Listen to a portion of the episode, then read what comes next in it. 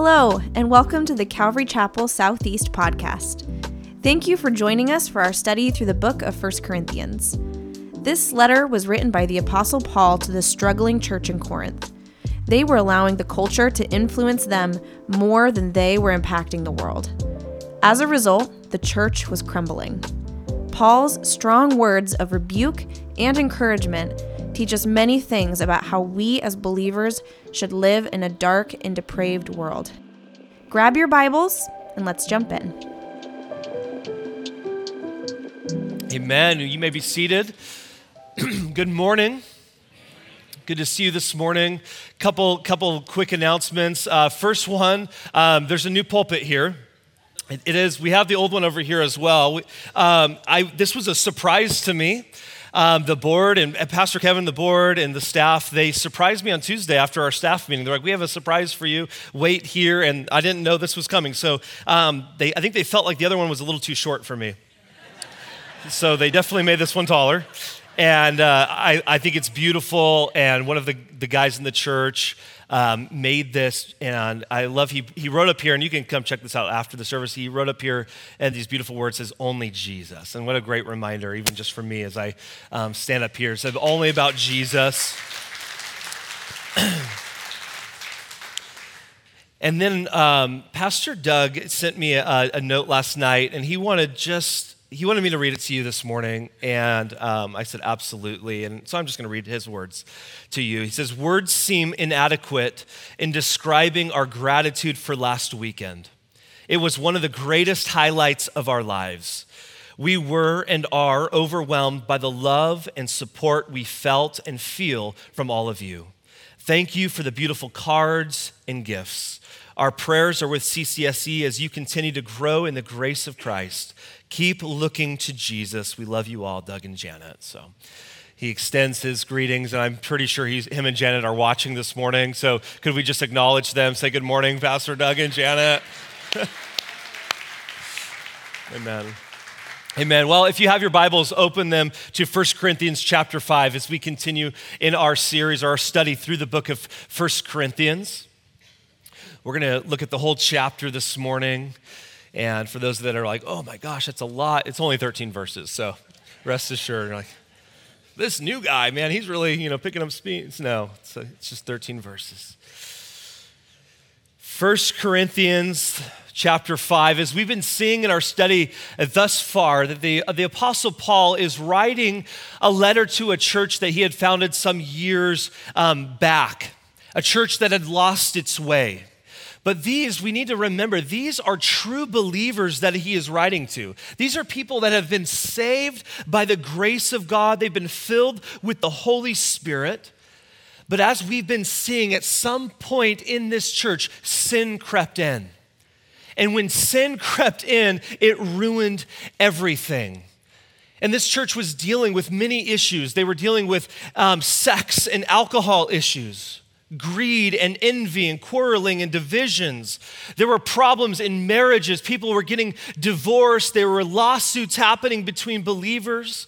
They were abusing the gifts of the Spirit. They were even abusing the Lord's table. And to boil it all down, this church, who had again been redeemed by Jesus, had become a mess. They had lost their way. And as we've been seeing, the world had a greater influence on them than they had on the world. And as we saw last time, this church had become arrogant, puffed up, proud. And Paul said in chapter 4, verse 8, he says, You are already filled. You have become rich. You have become kings without us. And indeed, I wish that you had become kings so that we also might reign with you. And so these carnal, worldly, Corinthian believers were just so smug and proud of their spirituality that they couldn't see the truth about their condition. In their eyes, they thought they had grown past their need for instruction and correction. And in chapter four, we saw that Paul, he called them out on the carpet. You guys think that you're so high and mighty. You guys just feel like you're up here and everyone else is just down there. Well, I've got news for you. You're not. you're nothing special. And Paul kind of just lays into them. That's a good song. What do we got? Yeah, I love it. That's great. Paul lays into them, but he, again, he doesn't lay into them to shame them. He doesn't lay into them to crush them, but rather he says, I'm writing these things to you, although harsh, because I love you. I need you to, I need to correct you in your wrong ways of thinking. Because your wrong ways of thinking have, have turned into wrong ways of living. And Paul would say, Guys, I love you like my own children. And in chapter 4, Paul addressed the church in Corinth as a spiritual father. He said in verse 15, For if you were, uh, for if you were to have countless tutors in Christ, yet you would not have many fathers, for in Christ Jesus I became your father through the gospel. In other words, you've had many teachers, you've had many tutors, Apollos, Peter, but he says, you have just one spiritual father. And he says, That was me. That was the Apostle Paul. And as their spiritual father, Paul was needing to correct his spiritual children in the error of their ways. And he ends that section of chapter 4 in an interesting way when he says in verse 19, But I will come to you soon. And if the Lord wills, I shall find out not the words of those who are arrogant, but their power. For the kingdom of God does not consist in words, but in power. What do you desire? Shall I come to you with a rod or with love and a spirit of gentleness? So Paul's writing to them and he says, Guys, I can come to you one of two ways. I can come to you in love, spirit of gentleness, or I can come to you with a rod, just with discipline. And how he came to them as their spiritual father was going to be based upon how they responded to the correction that he was giving them in this letter if they confessed and repented of their sins, then he could just come to them in love, spirit of gentleness. But if not, he was going to have to come to them with a rod. And I liken it to if you were anything like me growing up, when we were younger, if I was having a, a mouthy day with my mom and, you know, not respecting her like I should, she would look at me, and this thankfully didn't happen too often, but I had a, I had a good fear of my father and me. And uh, she would say to me, she's like, if you don't straighten up, you're going to go and sit on your bed until your dad gets home. It's like, oh man, I know I crossed. I pushed her too far, and things might get ugly later. But that's kind of what the Apostle Paul is saying. I can come to you in love, or I can come to you as a father with a spirit of discipline and a rod. But the choice is up to you. But this church needed discipline. Again, they had lost their way, sin had crept in, and their tolerance towards sin was growing. And that's what I want us to see this morning. The question for us is then how do we deal with sin in the church? The church in Corinth had fallen into sin and it had wrecked them. So, how do we deal with sin in the church? I believe that's the question that 1 Corinthians chapter 5 answers. So, now that brings us to verse 1 of chapter 5. It says, it is actually reported that there is immorality among you, an immorality of such a kind as does not exist even among the Gentiles, that someone has his father's wife. So here's the issue. You have this guy in the church who is having a sexual affair with his father's wife or his stepmom. That's what's going on in this church. And Paul says to them, like, not even the Gentiles, not even the pagans tolerate this. Like, forget about the standards of the church and the scriptures, right? Leviticus 18 clearly forbids this. Like, you're not even meeting the standards of Corinth. And remember, Pastor Doug in our first study in Corinthians laid out and he described Corinth in this day. Corinth was known as a place of sexual immorality and sexual promiscuity. And above the city sat the temple uh, of Aphrodite, the, the sex goddess that they worshiped. This was the place where one historian says that on any given day, there was probably a thousand prostitutes just walking the streets of the city. This was a place where its name, Corinth, became synonymous with loose living. If someone was known as wild, reckless, or careless in their lifestyle, you would refer to them as being rather Corinthian. But it was so known for its sexual immorality. Again, that one commentator said that to Corinth, someone became known as to have sex with them outside of marriage. And Paul says to this church, what you are doing is even offensive to them. That's how grotesque this is. Now, I want you to notice that this wasn't just a one time incident. We're talking about ongoing sin. Notice that Paul is speaking in the present tense here. He says in verse 1, he says, Someone has his father's wife, not had his father's wife, not had a one night stand with his father's wife, but has. This is an ongoing sin issue. This is an ongoing relationship. And it's not just this one man. He says, notice in verse 1, there's immorality among you. That word immorality in the Greek is porneia, and it's where we get the word pornography. And it communicates not just general immorality and sin, but sexual immorality, lust, adultery, homosexuality, bestiality, incest. And it keeps getting worse. Look at verse 2.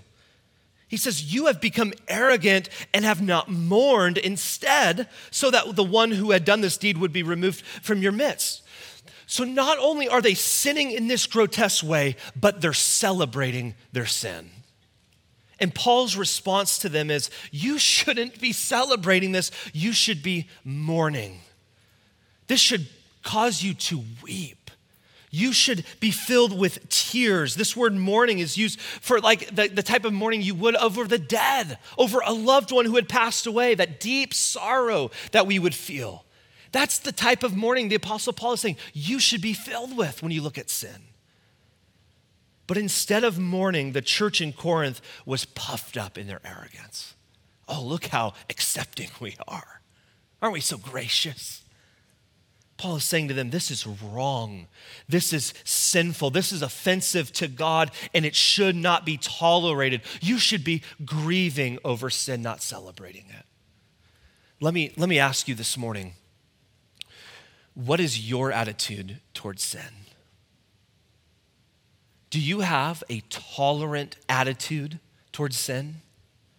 Have you learned to accept it, to tolerate it in your life, but also, how about in the lives of others around you? Have we grown to accept the things that God has rejected? Those are strong words. And you might say, whoa, whoa, whoa. I thought we weren't supposed to judge. Listen, everyone sins, let's be honest.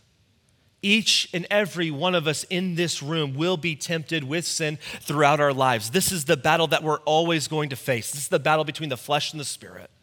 As Pastor Doug has always taught us, our flesh will never be converted. It's going to be something that we're going to always have to battle with and kill on a daily basis, and sometimes a moment by moment basis throughout the day.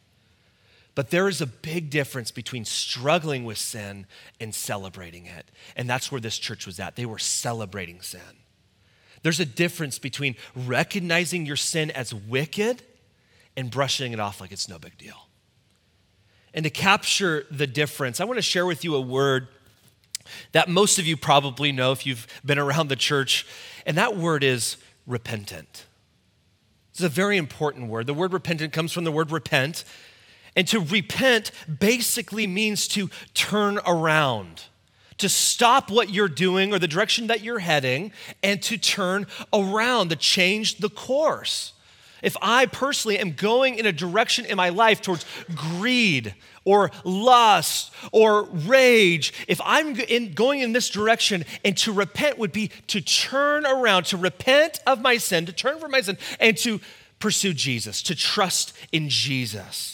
And it's not, repentance is not a one time thing that you do at conversion when you give your life to the Lord.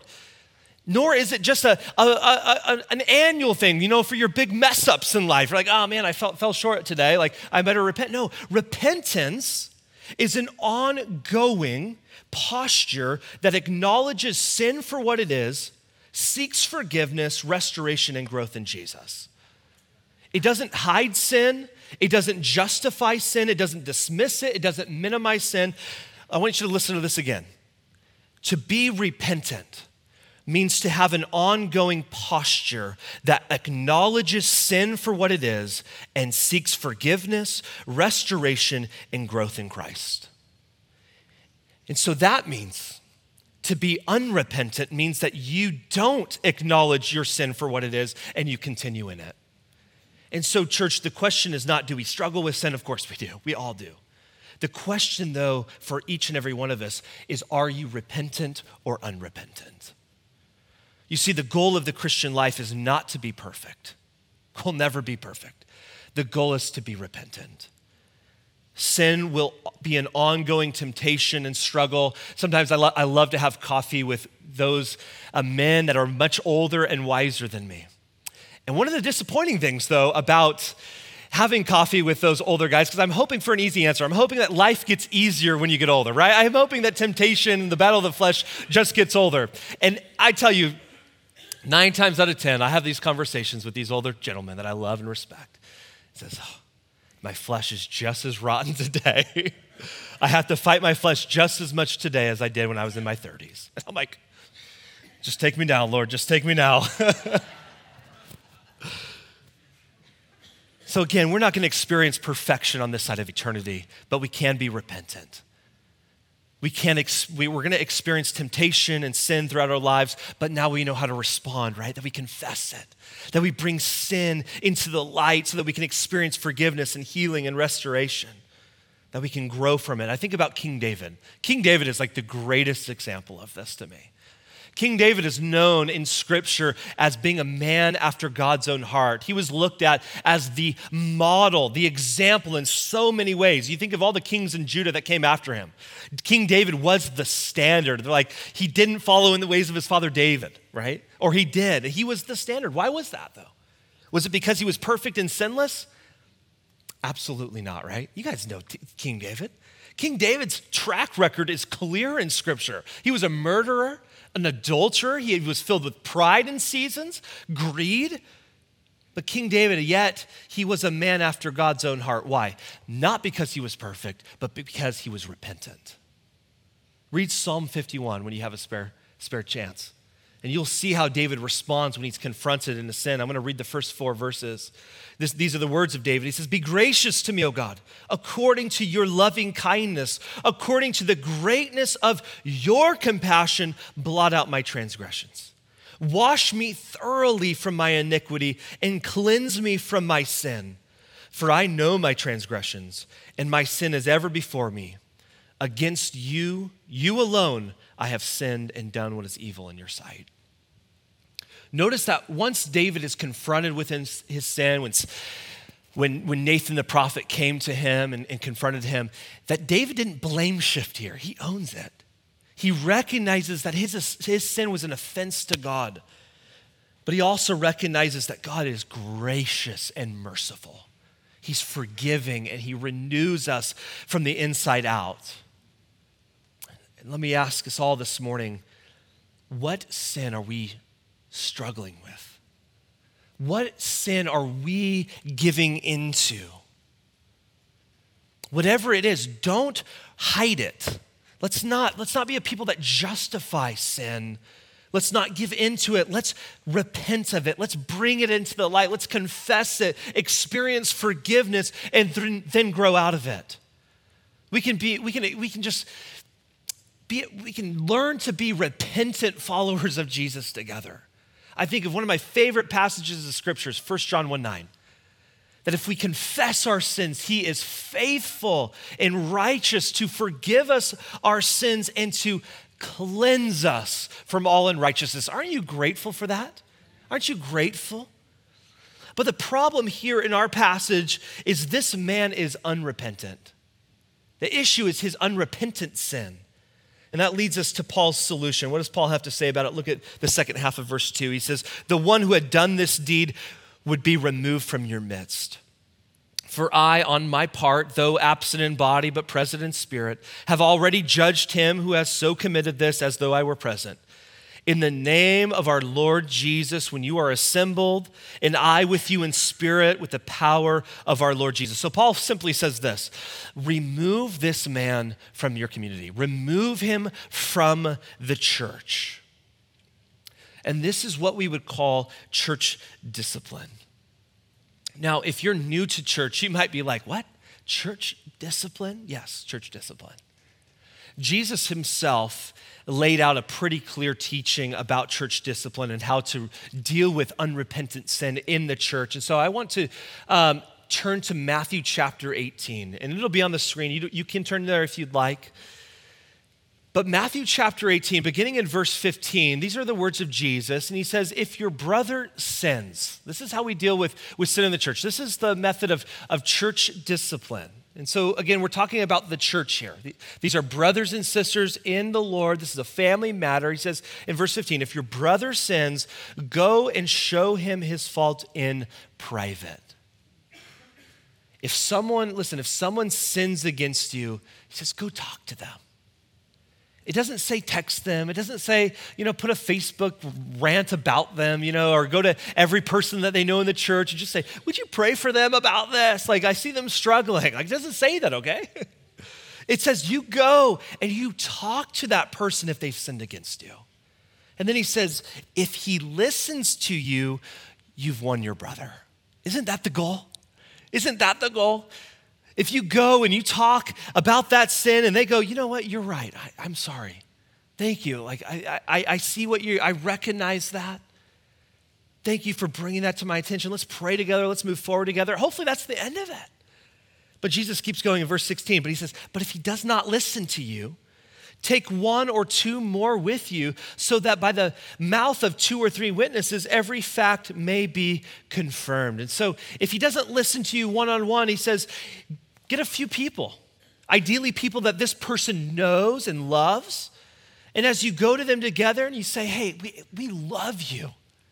Like we are coming to you out of a place of love. And what the Bible says about what you've done or what you're doing right now is sinful. We want to invite you to walk in repentance with Jesus. We want you to walk in newness of life. We love you and we're here to walk with you. And hopefully, the goal would be that they would repent, that they would see that this wasn't just a, a personality conflict of just one on one, but there's multiple people that see the error in their ways. But in verse 17, Jesus says, if he refuses to listen to them, tell it to the church. And in this case, it broadens it. What we would say for us is you would bring it to the pastors or the elders of the church. We would represent the church here. And this would be the stage in church discipline where you would bring it again to us. And as pastors and elders, we would get involved and we would pray and we'd seek the Lord on what's going on. And then we would do something very similar. We would come alongside that person and say, We love you. But this is what God's word says. And we're here to walk alongside of you. We want to trust Jesus with you. And we want to pray for you through this. That's our, that would be our heart. But then it says at the end of verse 17, this is just this is these are Jesus' words. And if he refuses to listen even to the church, let him be to you as a Gentile and a tax collector.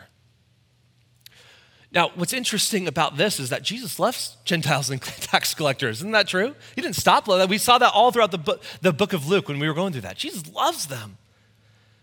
He doesn't, so he doesn't say, if he doesn't do this, then you shame them and you hate them and you're rude to them. No, no, no. He says, you treat them like a Gentile and a tax collector. What he's essentially saying is that you treat them like an unbeliever. And so I want to draw out a couple points uh, from this and what it means, uh, what it means to do church discipline and to abide by this because it can get very confusing very easily. And I acknowledge and recognize that many of you, or some of you this morning, you haven't you know, attended our church uh, for uh, much more than two years. And uh, maybe you've been a part of churches where church discipline has maybe been abused and not handled correctly. So I thought it would be helpful before we move on in 1 Corinthians 5 just to clarify some things. So, what, what do we mean by church discipline? Um, the context of church discipline is family. Matthew 18 again begins with saying if your brother sins against you. So the way the way to think about church discipline is not to think of it as a corporation or a country club or a club or like the Boy Scouts or whatever, um, where you get kicked out and removed. Um, but this is family. This is family. The, secondly, the process of church discipline is gradual. This is very, very important because it's not, hey, you send her out. That's never the heart. It's not, oh, you committed that one sin that one time, and I, I think that sin is disgusting, and you just need to be gone. You know, our church isn't a, a place for sinners like, like you. No, no, no, no, no. This is not a, a, a you sin and you get kicked out of the church. This is, again, dealing with unrepentant, hardened hearts over time. It's constantly and repeatedly going to these people out of love and prayerfully pleading with them to return to Christ. So the process of, of church discipline is gradual. But thirdly, the motivation for church discipline has to be love. It has to be love. It's love for the person that is in sin, but it's also love for the church, the greater church. We have to, we have a responsibility to protect the flock, to protect the sheep. Warren Wiersbe said this church discipline is not a group of pious policemen out to catch a criminal. Rather, it is a group of broken hearted brothers and sisters seeking to restore an erring member of the family. So the motivation has to be love. And fourthly, the goal this is the whole point of today the goal of church dis- discipline is restoration. The goal must always be restoration, which is why immediately after this passage in Matthew, Jesus goes on to talk about forgiveness. The goal must always be restoration. So that leads us back to 1 Corinthians 5 when Paul here he writes about removing this man from the church, he's talking about the end of the process. It wasn't, hey, I heard a report that someone sinned once and you gotta you gotta kick him out and get him out of here. No, no, there's been a process. And Paul says, you need to remove this person from the church. You need to take sin seriously now. Look at verse 5. He says, I have decided to deliver, to deliver such a one to Satan for the destruction of his flesh, so that his spirit may be saved in the day of the Lord Jesus Christ. Whoa, what is he saying here? Deliver someone over to Satan for the destruction of their flesh? What is he saying? What Paul is saying here is, is removing this man from the church. It's no longer as if he's under the household of God but he's under the realm of the enemy. And Paul is saying, in removing him from the church, it's to say, we cannot affirm that you are a member of the household of God because we do not see the fruit of your faith in Jesus. And that covering that we have as believers is removed. And then the last part of the verse is verse 5 is so key. Why do, why do we remove him? Why do we deliver him over to Satan? So that, that's so important, so that his spirit may be saved in the day of the Lord Jesus. Again, the goal of church discipline is not punishment, it's restoration. When removing someone from the church, this man would be left alone with himself, his sin, and with Satan. And hopefully, Lord willing, the emptiness that that would bring would lead him to a place of repentance. You think of the, the story of the, the parable of the prodigal son. That's exactly what this happened. The father let his son go. The father never stopped lo- loving him, the, the father never stopped waiting for him. But when the son had to hit rock bottom out in the world, didn't he? And then he came, it says he came in Luke 15, he came to his senses and he returned home, and the father was there. Restoration. That is the goal of church discipline. But remember, it all comes from a place of love. It upholds the standards of God's word, but it also holds people responsible for their actions. Now, when it comes to church discipline, you might be wondering, especially if you're new, does this ever happen in our church? does church discipline ever happen at Calvary Chapel Southeast? I would say absolutely. I would say that Matthew 18 is happening all of the time. Matthew 18 should be a normal, please know my heart here, a normal part of ministry. Why? Because we sin all of the time. And we struggle with sin all of the time. Now, when I say Matthew 18, know this I'm not just talking about the end process. I'm talking about the beginning, about someone, you and I, one on one, going to someone and saying, Hey, I've seen this in your life. I don't know if I'm misreading you, but I love you and I just want to check on you. Or, hey, you, you kind of offended me with your tone. I don't know if you were meaning to be mean or you're just having a bad day. We see this all of the time. I'm so grateful for those of you that have come to me and said, Ryan, you kind of looked intense in the lobby. Did I do something to offend you? Like you're calling, calling me out. It's like, you know, no, you didn't, but I need to be aware of my of my facial expressions or whatever, you know? We see this all of the time. But what about the end of the process? Does it ever get to a point where we would actually remove someone from the church? I would say yes. We have, and we will when necessary. It doesn't happen a lot. I think, to my knowledge, I've, it, I've only experienced it one time, and that was 15 years ago. 15 years, I was an intern, and there was a young man, he was preying upon our, the young women in the church. And we had to follow this Matthew 18. We addressed him, and he was just unrepentant. We just said, for the, for the protection of the church, we just can't have you fellowship here. And let me say this removing someone is always the last case scenario, it is the worst case scenario we pray, I pray, our pastoral staff prays that this never has to happen, that we first plead with people. But if it gets to that place, we will and we should lovingly follow God's word in doing that for that, that person's good and for the protection of the church. So there's this problem unrepentant sin. Paul's solution, it's church discipline. And then he gives them this warning. Look at verse six. He says, Your boasting is not good. Remember, they've become arrogant. Do you not know that a little leaven leavens the whole lump of dough? And so he uses this analogy of leaven or, or yeast, and most of you know how this works. But yeast is small it's unseen oftentimes, but it gradually spreads throughout the whole, making the bread rise. And so the warning here is that if you and I, if this church, if our church doesn't take sin seriously, even though it might just be a small fraction, a small bit, it may be unseen to so many that it will spread quickly throughout the whole church and bring that church to ruin.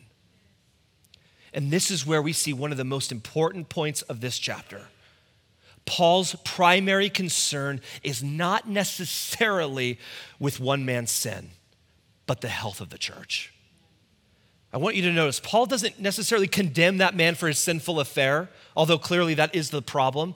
But Paul's focus, again, is not condemning the man, but he scolds the church for their complicity in it. He says, Your boasting is not good. Remember, you should be mourning over this. 1 Corinthians 5, again, is not the story of one man's sin. It's the story about a church that stopped taking sin serious. So here they are, the, this church, the members, they're arrogantly tolerating the sin. They didn't realize that the whole church would be affected by it. Look at verse 7. Paul says, Clean out the old leaven so that you may be a new lump, just as you are, in fact, unleavened. For Christ, our Passover, has also been sacrificed. Therefore, let us celebrate the feast, not with old leaven, nor with the leaven of malice and wickedness, but with the unleavened bread of sincerity and truth. He says, listen, clean out the old leaven, clean out the sin, purge it, get rid of it. He says, that represents who you were. He says, let's move on to purity and holiness, the, the unleavened bread of sincerity and truth. Why? Because Christ is our Passover lamb. He's been sacrificed for our sin. He's delivered us from the bondage of sin. We should have nothing to do with who we were, what we used to do in our former way of life. And the imagery here is, is that Paul's using is that of Passover when the Israelites were commanded to prepare uh, for Exodus out of Egypt, they were, they were to get rid of all of the yeast in the house, to completely sweep the house free of it. That picture of sin. Get rid of it all. And this leads us to an application that Paul gives. Look at verse 9 through 10. It says, I wrote to you in my, my letter not to associate with immoral people. Pause real quick there. This tells us that Paul wrote to them previous in a letter that we do not have and in this letter, we're taking it from the text here. We're assuming that, that he talked to them in this initial letter about not associating with immoral people. But clearly, they were confused about what he said and meant uh, by it, and so they took it the wrong way. So he seeks to clarify. Verse 10, he says, I did not at all mean with the immoral people of this world. or with the covetous and swindlers or the idolaters, for then you would have to go out of the world. That's all there is. So Paul initially wrote again to this church don't associate with immoral people. Those are the people that have ongoing, unrepentant sin in their lives. And they thought he was talking about unbelievers, non Christians. And Paul's like, guys, wake up. Like, you would have to, like, that's never gonna happen. Like, you're never gonna find those people that are free of sin. Like, oh, you know, to be a follower of Jesus means I should never associate with non Christians, you know, who are, are sexually immoral. But Paul here is writing to them and says, guys, you misread, you misheard, you misinterpreted but the heart behind what I was writing. I'm not at all saying, like, don't associate with unbelievers. Like, you've been sent into this world. We learned that from Jesus himself. You are to be in the world, you are to be a friend of sinners like Jesus. We've been given a mission from God. So, of course, I didn't mean you're not to you know, associate with unbelievers. I think of Jesus when he, when he said in the Sermon on the Mount in, in Matthew 5, You are the light of the world. You have a role in this world. A city set on a hill cannot be hidden, nor does anyone light a lamp and put it under a basket, but on the lampstand, and it gives light to all who are on the house. Verse 16, let your light shine before men in such a way that they may see your good works and glorify your Father who is in heaven. So we have this important role that we play in the world. We're to be salt and light. And we cannot be salty if we're never applied. So, of course, God wants us to be in the world, but He doesn't want us to be of the world. Look at verse 11. Paul continues to clarify. But actually, I wrote to you not to associate with any so called brother if he is an immoral person or covetous or an idolater or a reveler or a drunkard or a swindler, not even to eat with such a one. So, Paul, he's making himself very clear here. I'm not talking about how to deal with non Christians, I'm talking about how to deal with those who claim the name of Jesus. For those that claim to be part of the body of Christ and yet continue in immorality with no remorse, no repentance, Paul says, have nothing to do with them. He says, don't even eat with such a one. He's talking about fellowship. In this culture, the greatest way to have fellowship, to express friendship, was to share a meal together. I would liken it to my life. If you want to express friendship and fellowship with me, let's share a meal together. But in this culture, that was the case. He says, don't even eat with them, separate yourselves from them. And then he says in verse 12, For what have I to do with judging outsiders? Do you not know that those who uh, do you do you not judge those who are within the church? But those who are outside, God judges. Remove the wicked man from among yourselves. Now, the sad thing for me is the church oftentimes has done the exact opposite of this. Oftentimes in the church, we have done a good job at pointing out the world's sin while at the same time overlooking or covering up our own. And I think we have to be very careful about that. I have to be very careful about that in my own life because it's easier to judge someone else's sin than to look internally at your own. And Paul says, judging unbelievers, that's God's job, not ours. But what we learn here is that Christianity is not a private issue. We're a family connected together by Jesus Christ. And what you do and what I do is each other's business. Paul is not saying we are to be self righteous and judgmental and condemning, and those are all sins. Paul is not establishing, you know, a new ministry here. It's like, hey, we've got a new ministry opening for fault finding in the life of the church. Like, anyone want to sign up for it? He's not saying that at all. As Pastor Doug has always said, we are our brother's keepers, and we see that throughout Scripture. And when one of our brothers or sisters is violating the word of God in willful disobedience, we must take action out of love. As we, as we close, I want to just end with this word of encouragement. I want to give one huge clarification, and that is this because this is a strong word about church discipline, about moving, removing someone from the church when that's necessary, I want to say that this is not talking about someone who is struggling with sin. This is talking about unrepentant people who are walking in their sin and they're celebrating it. I bring this up because I think we should all feel a holy reverence and I think we should all feel the weight of sin in this. But what I don't want you to fear is that, oh, like I sin and now I'm going to get kicked out of the church. Listen, we're all sinners. I am a sinner.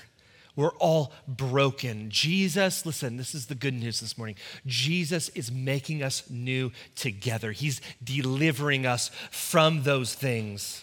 You can clap for that. That's good news. None of us have this figured out. None of us have our act to fully together. Some of us have our act better together than others. We are completely dependent upon Jesus. We struggle in sin together. We strive by the grace of God to overcome sin. We confess it. We repent of it every day. and we do that together. But the warning in this is giving, uh, that, that it is giving is to a hard heartedness, an unrepentant heart towards sin. But I do want to say this if that's you today, if you're like, hey, that kind of sounds like my life, I sin and I don't even feel bad about it anymore. I sin and I, I, don't, I don't even care. If that's you today, then I want to call you to repent and come to Jesus. I want you this morning to see that repentance is beautiful. Some people think of repentance as a harsh word, but it's a beautiful word.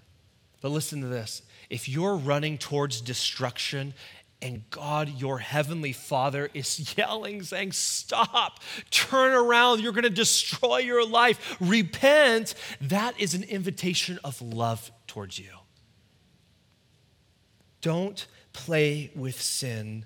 The call this morning is to run to God. Run to God. And for others of you, the call for us is don't tolerate sin. When you see blatant sin in the life of your brother or sister in Christ, in the spirit of love, come alongside that person in all humility. What is the goal of church discipline?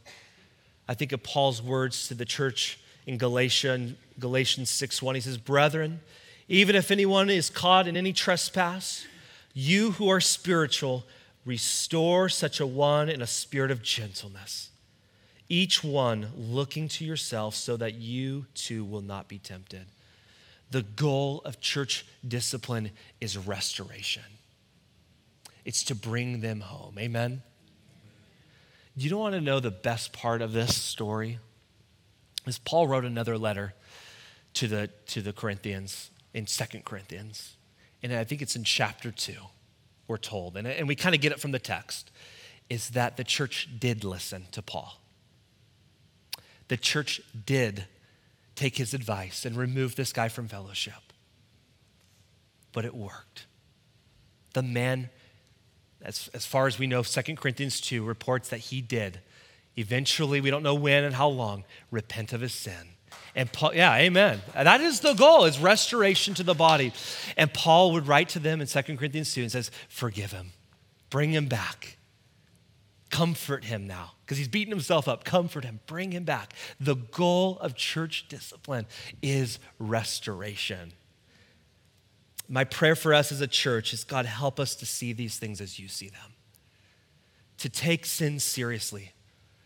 Lord, help us to love each other, to weep for each other. Why? So that we can watch the greater working of God in people's lives as they repent. Amen. Let's pray. Father, we thank you so much for your word. And even passages like these, where you call us so clearly and strongly just to take sin serious. And Lord, help us, I pray, just to love each other well in this. Thanks for listening to this week's study in the book of 1 Corinthians. If you're ever in the Portland area, we would love to have you visit for one of our services. For more information about our church, you can visit our website at ccseportland.com. We hope you've been blessed by this study. Stay tuned for our next series coming soon.